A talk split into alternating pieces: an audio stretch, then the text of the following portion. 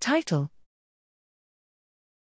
Longitudinal Dynamics of Streptococcus pneumoniae carriage and SARS CoV 2 infection in households with children.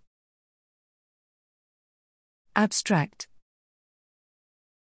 Background To characterize interferences between Streptococcus pneumoniae and SARS CoV 2, we investigated the longitudinal patterns of viral infection and pneumococcal carriage in households infected with SARS CoV 2.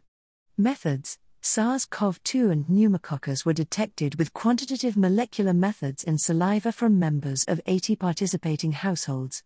Samples were collected between October 2020 and January 2021 from N equals 197 adults and N equals 118 children, of which N equals 176 adults and N equals 98 children had a complete set of 10 samples collected within 42 days since enrollment. Time dependent Cox models were used to evaluate the associations between SARS CoV 2 and pneumococcal carriage. Results In the entire cohort, cumulative pneumococcal carriage and SARS CoV 2 infection rates were 58% and 65%, respectively.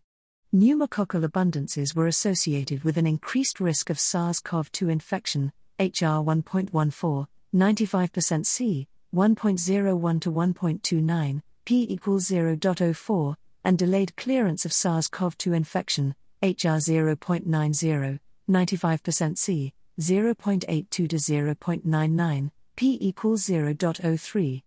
Elevated viral loads were observed among pneumococcal carriers and individuals with high overall bacterial 16S abundances, however, there were no longitudinal differences in viral loads in linear mixed effects models.